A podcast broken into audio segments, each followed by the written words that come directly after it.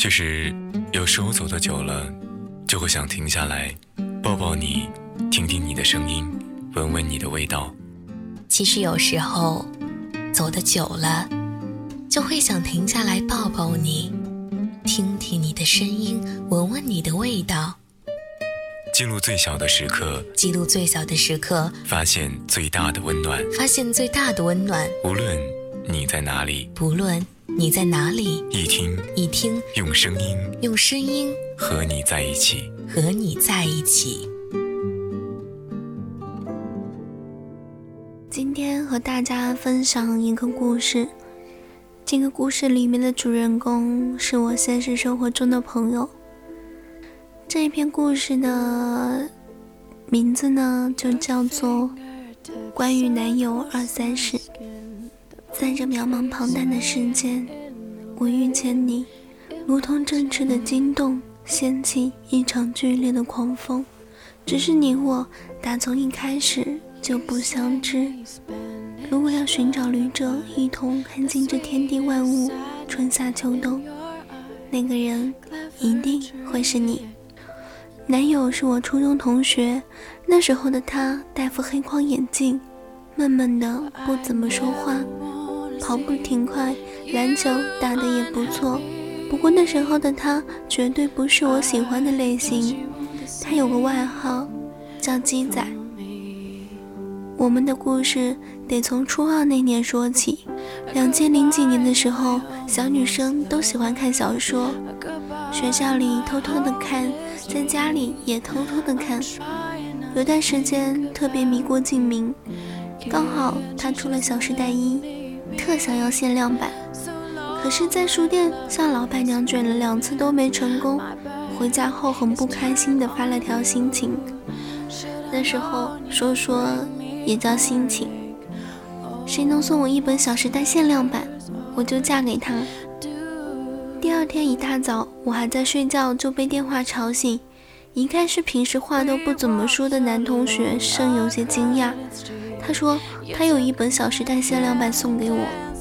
他说完，我立马醒了。从此以后，这货就开始有一搭没一搭的 QQ 短信和我慢慢聊起来。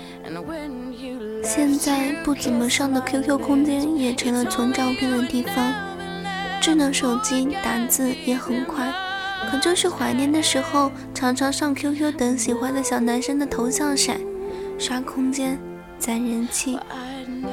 按键手机里有许多清内存也舍不得删的短信，虽然有短号可以免费打电话，可能很多时候文字更能打动人吧。这都是现在回过头看过去的感慨了。其实我和鸡仔在初中没有特别的来往，虽然可以感觉到他可能对我有好感，比如体育课下课很热，回教室说渴了，他会马上去小店买瓶水给自己，顺便给我带瓶。比如他从来不敢正面看我的那种小羞涩，比如一些我记不清细节的短信。可是他从来没有告白过，加上他脾气超级好，我也就拿他当我的好兄弟了。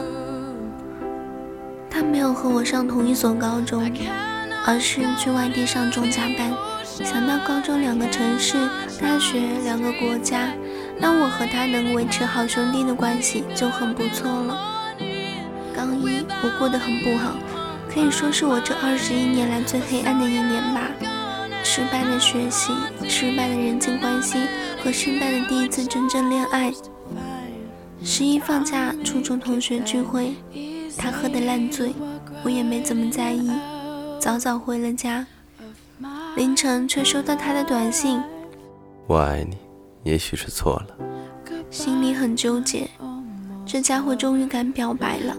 这家伙喝多了吧？怎么能说这种话？翻来覆去，决定假装没看到，继续当好兄弟。后来偶尔会打电话和短信，只是很偶尔，跟他抱怨抱怨高中的生活。我们的父母是很早就相识的。有次妈妈和我说，鸡仔爸爸在他办公室跟他聊天，说他儿子好像有喜欢的女孩子了，不想出国了，一定要回来读高中。我心里害怕极了，不敢确定那个女孩子是不是我。不过还是鼓起勇气和鸡仔说在外面好好读书。云云，高一暑假他去了温哥华，回来的时候给我和我表妹带来巧克力和 T 恤。巧克力没舍得吃，放在冰箱里到过期。再后来我恋爱了，我和鸡仔也慢慢不联系了。听我们共同的朋友说，他也恋爱了，和一个很像我的女生，名字里有我名字的两个字。又听说他俩很快就分了。高三他出国前，在我校门口等过我一次，送给我他旅游带回来的小点心。走之前说，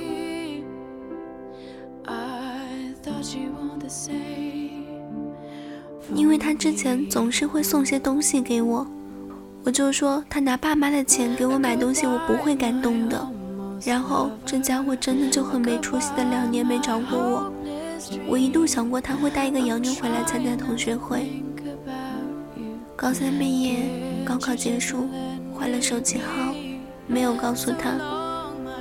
一个下午有个提示未知程序的来电，以为是骗子，想接起来骂一顿，结果那边开口就问。嘿，考得怎么样？我忘了时差，冷不丁的来了句：“你刚午睡醒吗？”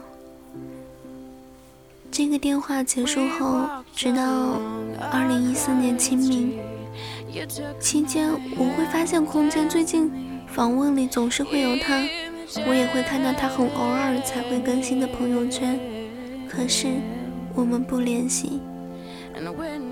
今年清明买不着回家的车票，在微博上转发了家乡的油菜花，念叨着想回家。第二天一大早，看到鸡仔半夜发我的短信：“你清明节几号放假？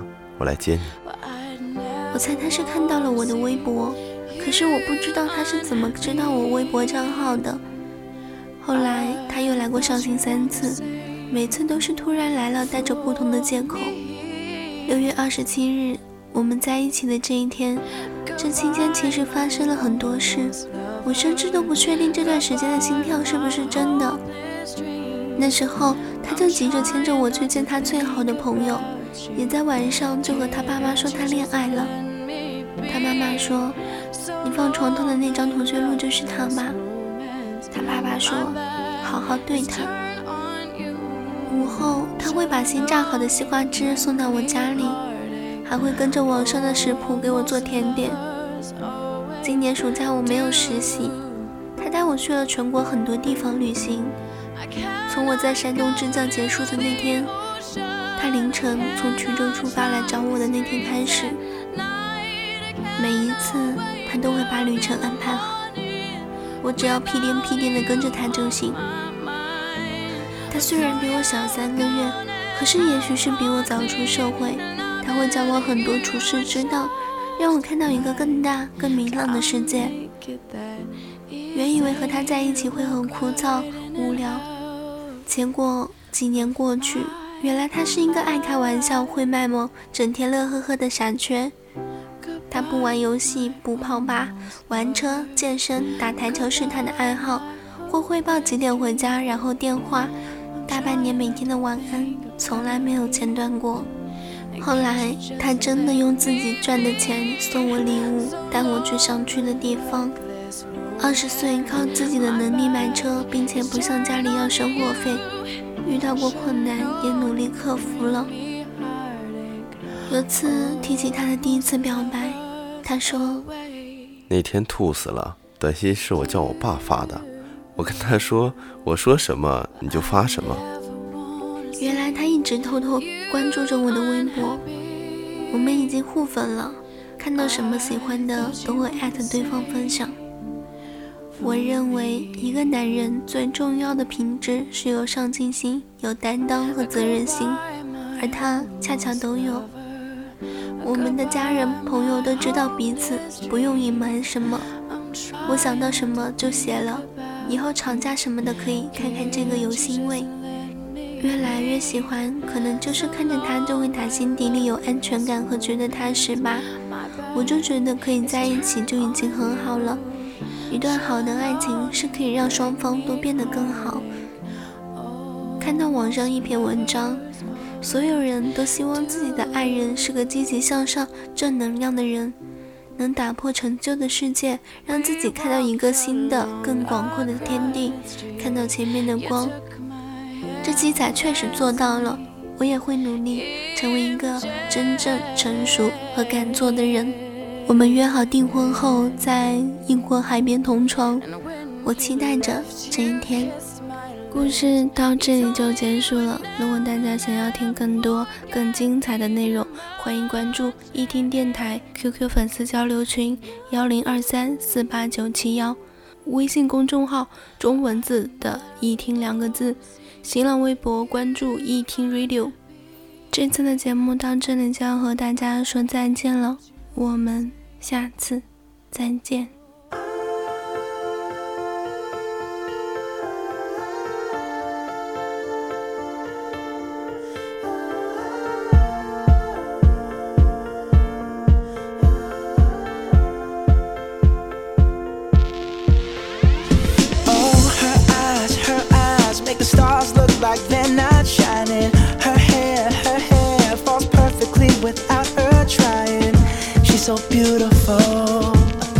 Tell her every day. Yeah, I know, I know. When I compliment her, she won't believe me, and it's so, it's so sad to think that she don't see what I see. But every time she asks me, Do I look okay? I say,